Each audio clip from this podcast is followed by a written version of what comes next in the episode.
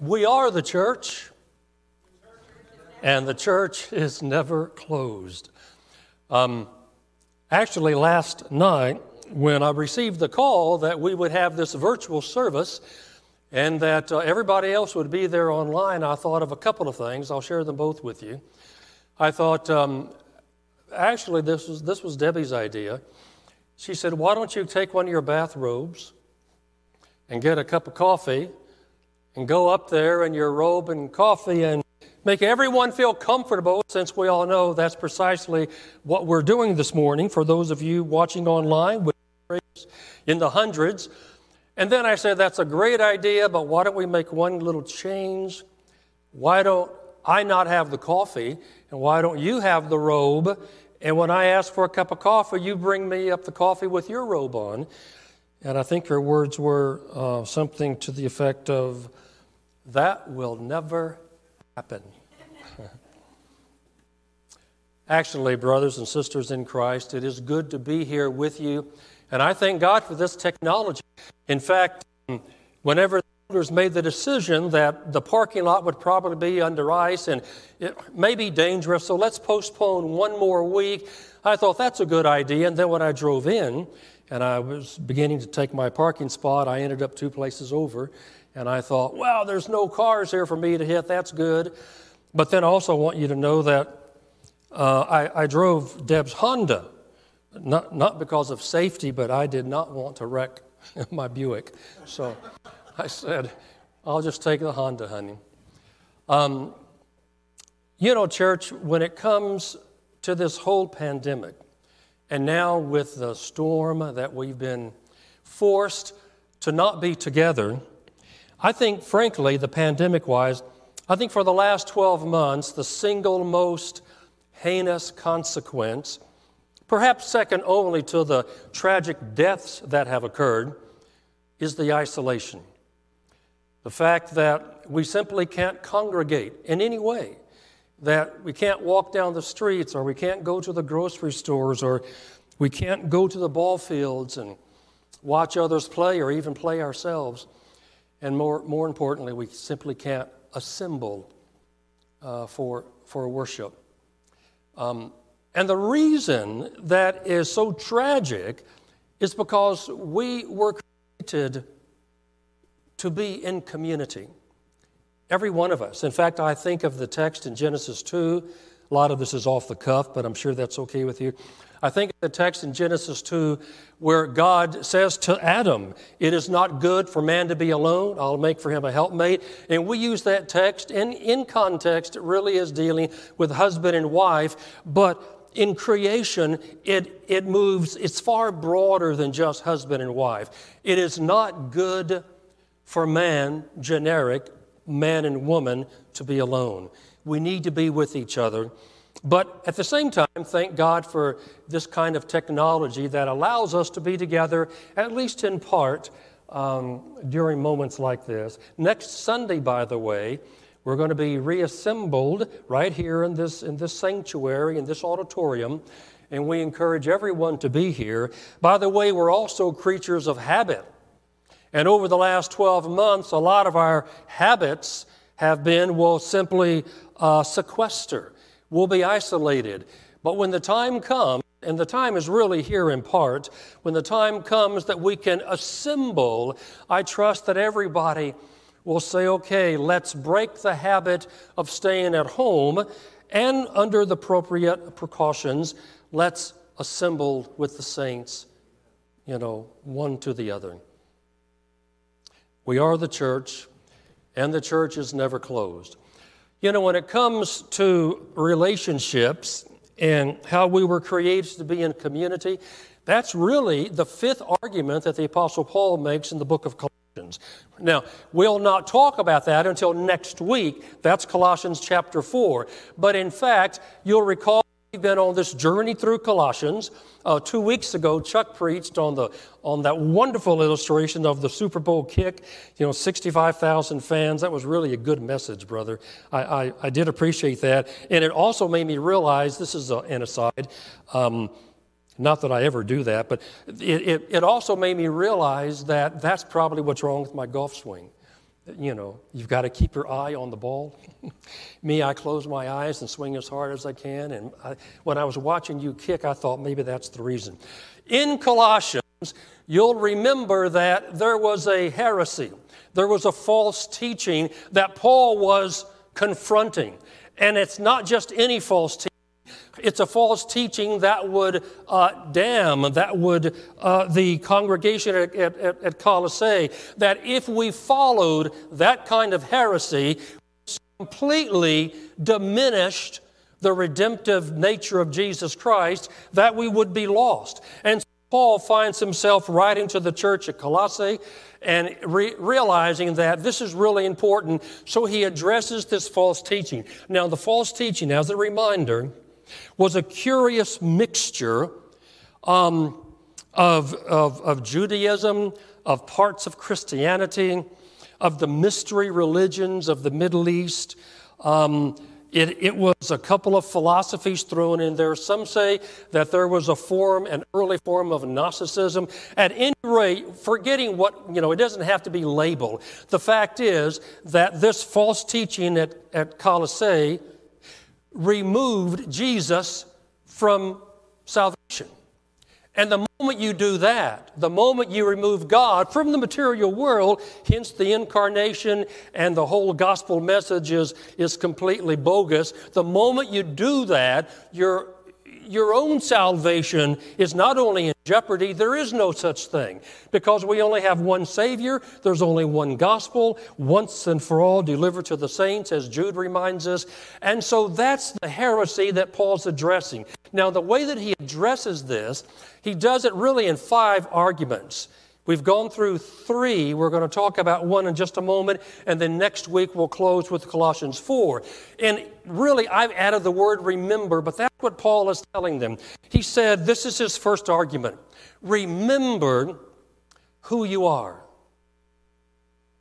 Anytime we are tempted to sin, or we are led astray, or we hear a teaching that isn't familiar and we know the gospel, Paul said, Remember who you are and don't be led astray by it.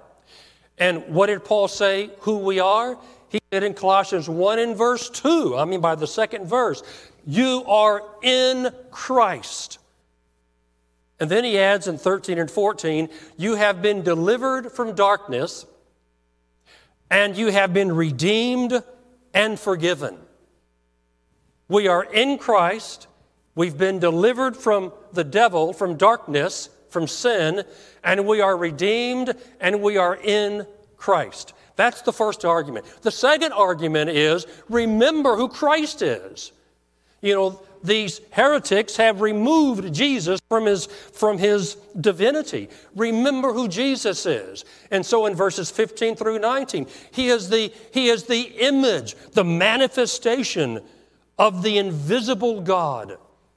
He is the firstborn of all creation. He is the uh, head of the body, the church. In him and through him all things were created, and in him the fullness of God was pleased to dwell. Know who you are, know who Christ is. And then he says later on in chapter 1 know the message. You've obeyed the message, you believe the message, Re- just remember what the message is.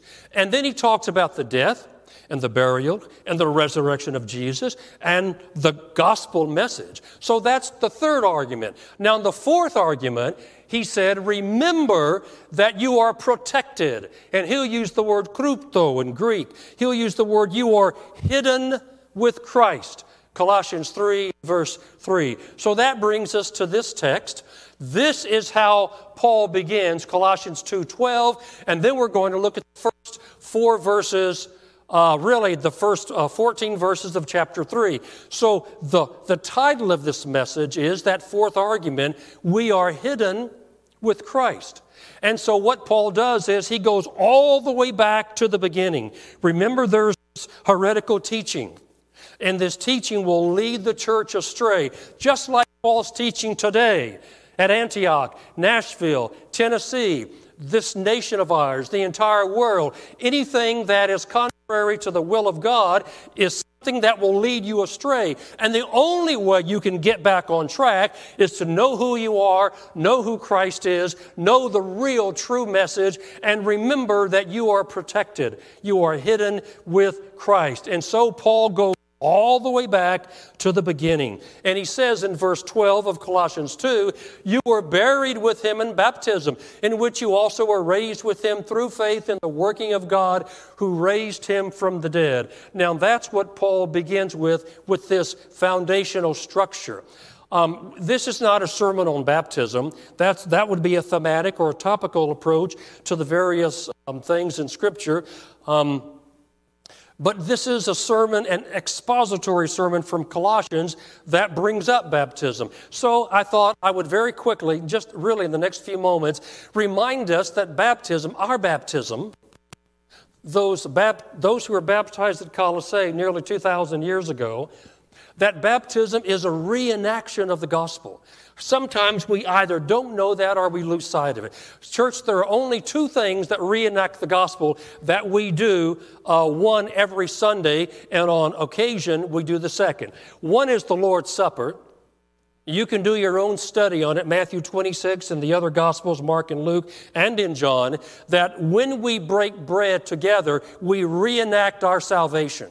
We, we, we reenact the gospel. Jesus died for us, as Jose was talking about. Jesus died for us. He, he, his body was broken. He shed his blood for us, and he will not uh, partake of the, of the fruit of the vine again until he comes back. And so you've got that beautiful context, but basically it's a reenactment of what saved us.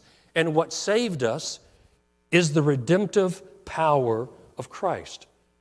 His blood, his death, and his glorious resurrection, that's included when he said, um, I tell you, I will not drink of this fruit of the vine again until I drink it in you in my Father's kingdom. There's going to be a second coming, and that means he was had to be raised from the dead. The Lord's Supper is a reenactment of the gospel. The second and only other reenactment of the gospel is baptism. Now, you'll remember in 1 Corinthians 15, 1 through 4, a text that I know you're familiar with if you're a Bible student. And if you're not, it's a great text to turn to and read.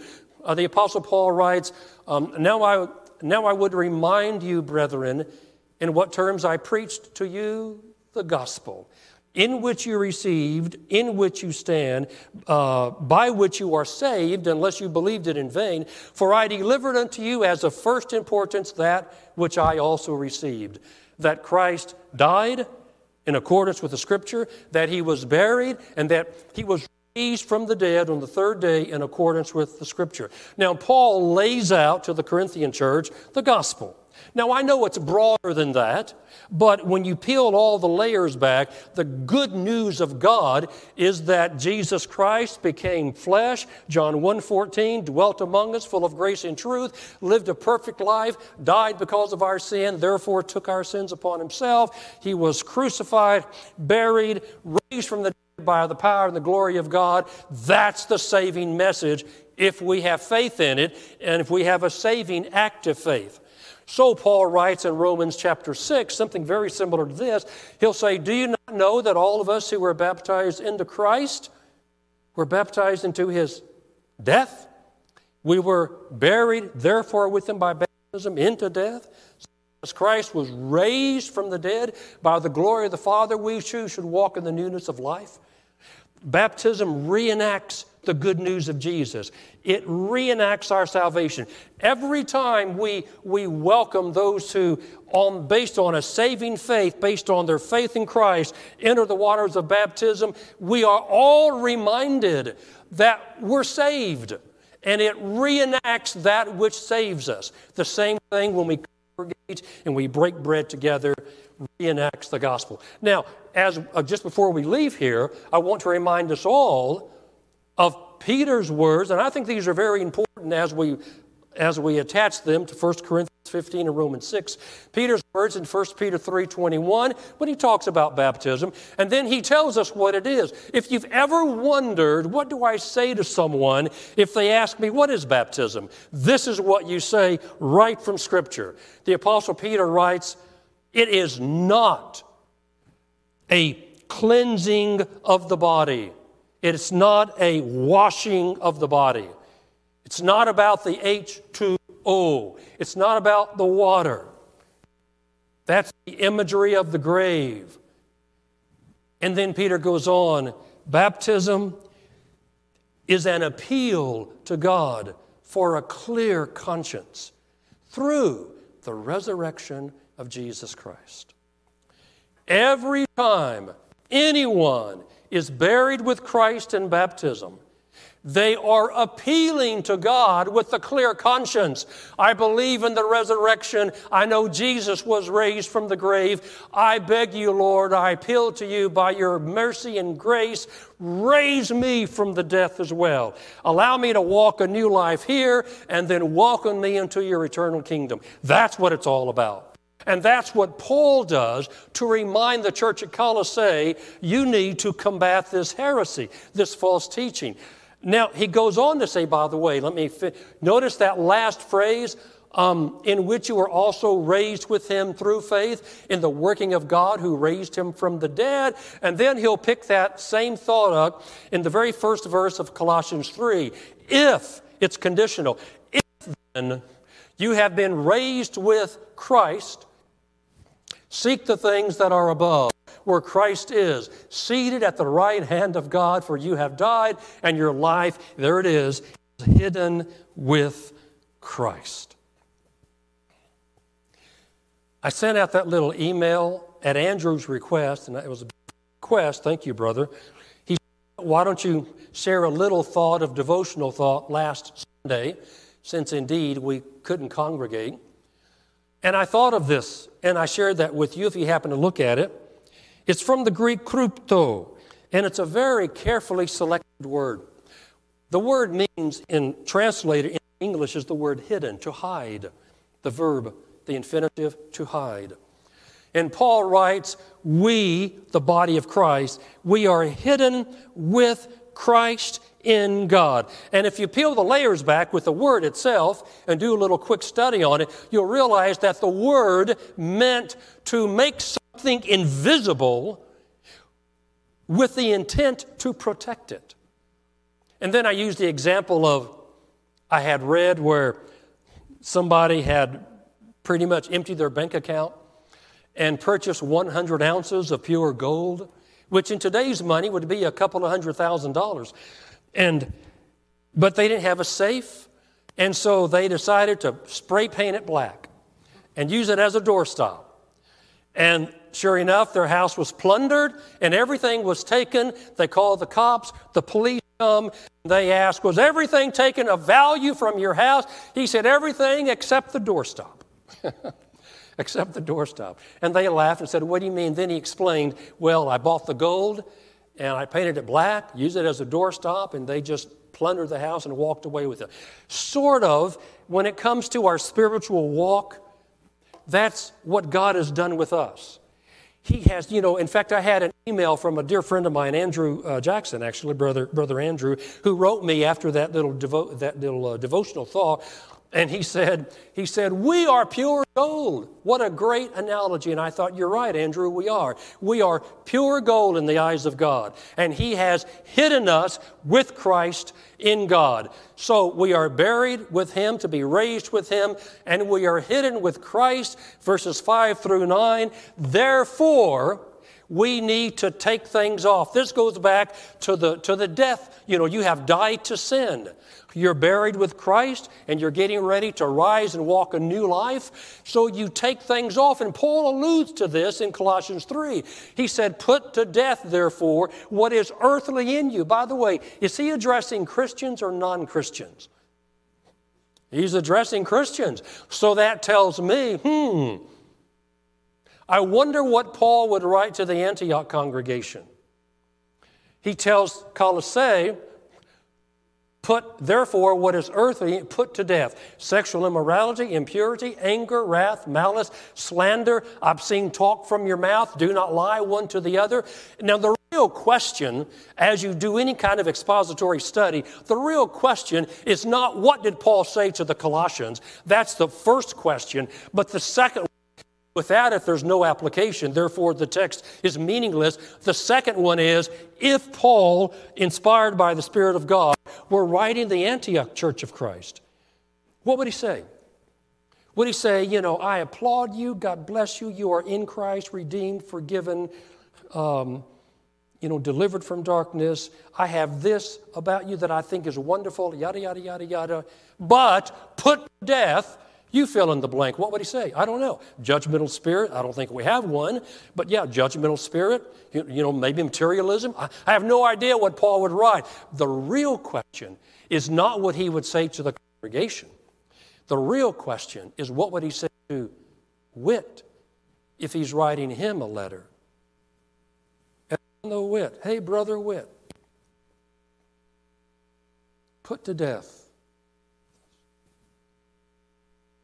That's when you apply the Word.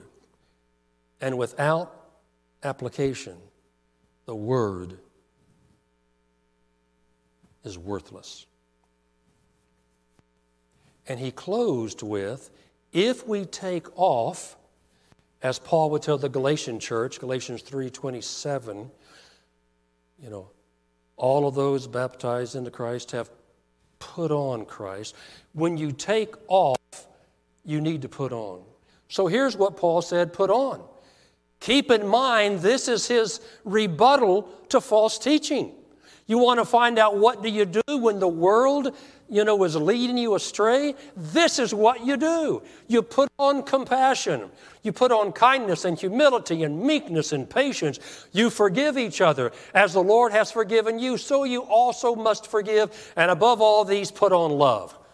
It's a journey of faith. We're talking about saint making, we're talking about discipleship. The moment we are born into the body of Christ, the family, added by God Himself. We're, we're infants. You could be a 95 year old baby, but the moment you know Christ, you start to crawl. And I guess turn over and crawl and walk. And you start to live. What do you live? You live this. You understand what compassion really means. And I guarantee and you know this as well, everyone in the sound of my voice, the older you are, even though gray hair doesn't necessarily connote gray matter, but the older you are in Christ, then the more you understand compassion and kindness and humility and meekness and patience and forgiveness and love. This is what we put on, and it's not an instant process. Um, very quickly, Hebrews 5 11 through 14 have the, the author of Hebrews uh, writing these Palestinian Christians, and he's reminding them uh, that Jesus Christ is far above everyone, everything. People consider those Bible students, a lot of Bible students, think of Hebrews as being a comparison of two covenants. It really compares mediators, it compares Christ with everyone else. Chapter one, he's greater than the angels. Two, he's greater than Moses. He's greater than Aaron. And then the writer said he's sort of like Melchizedek, who was both a priest and a king. And then it's like this writer is seeing a deer in the headlights, you know, just like and then he stops for this parenthetical explanation in 11 through 14 of Hebrews 5. He says, About this we have much to explain because you've become dull of hearing. For though by now you ought to be teachers, you need someone again to teach you the first principles of God's Word. You need milk, not solid food. Why? Well, because solid food is for the mature, for the complete. Now, notice how the author explains that. For those who have exercised their faculties to distinguish right from wrong. Saint making, if you allow me the word saint, discipleship is a lifelong process. Discipling is lifelong. I was saved when I was 12, years and years ago. But I've been discipling, I've been discipled ever since then. It means one who learns, and it's I've been trying to put on compassion and kindness and humility and meekness and love. And every day, I, I, I, hope and pray, you too, that it's more than we did yesterday. Sometimes we fall and we get back up, and by God's grace and mercy, we, we, we press on. That's what discipling is all about, and that's what Paul says. It, it takes, I've, I've heard, I've read that it takes a thousand repetitions to, to create uh, a habit, especially in the sports arena. Um, for example, if you have a bad arm, it takes, they say, sports, sports psychologists and sports trainers say that if you want to baseball or whatever the sport is, you have to have muscle memory, and muscle memory comes when you don't think about it. It's just automatic. It's like breathing. And so if you have a bad throwing arm, and the only way to correct it is to have somebody show you the right the right motion, and then you've got to do it intentionally a thousand times before in a ball game it becomes natural, right? I can recall with one of my sons, I won't, I won't mention who, one of my sons, when we were in Japan, we just got to the base. He wanted to play baseball. There's Little League.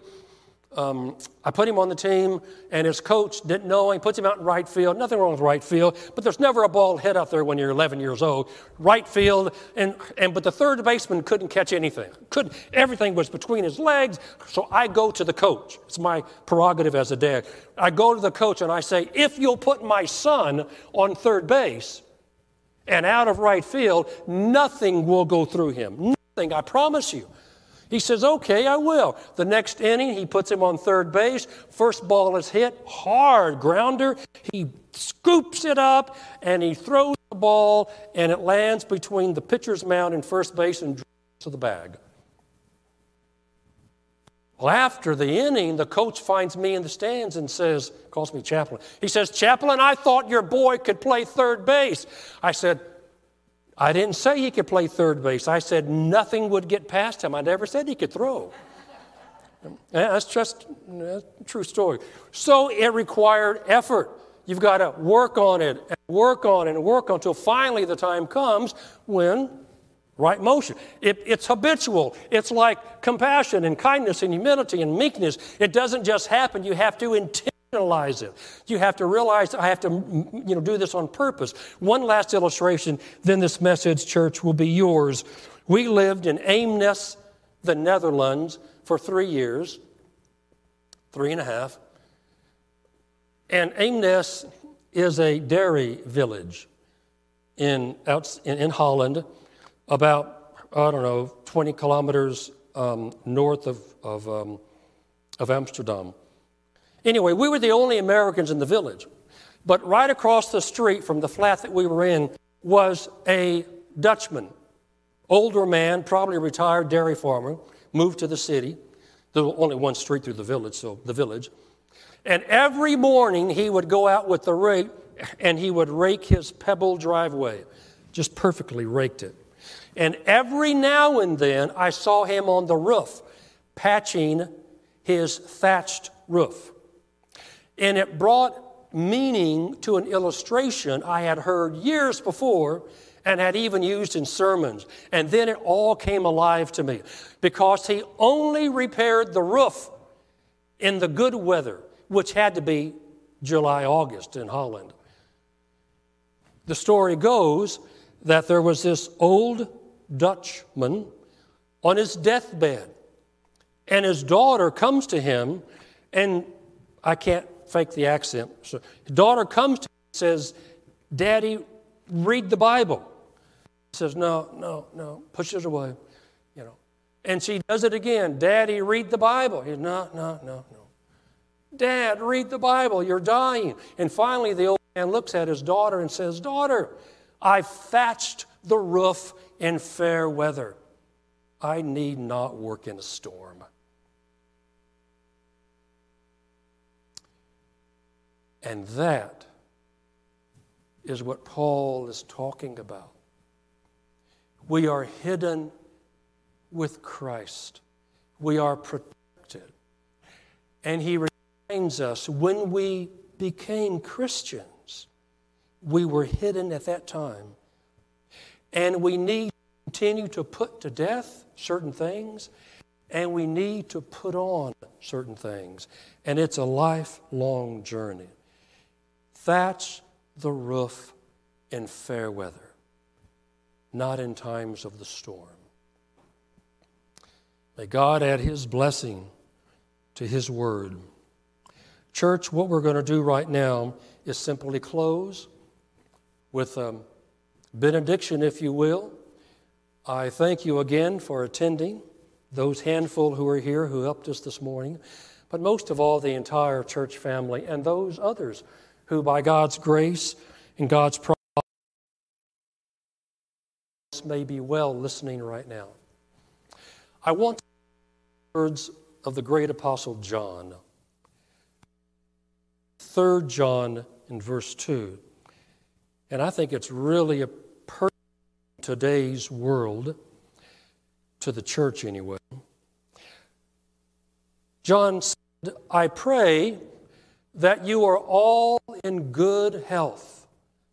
I know it is well. Amen.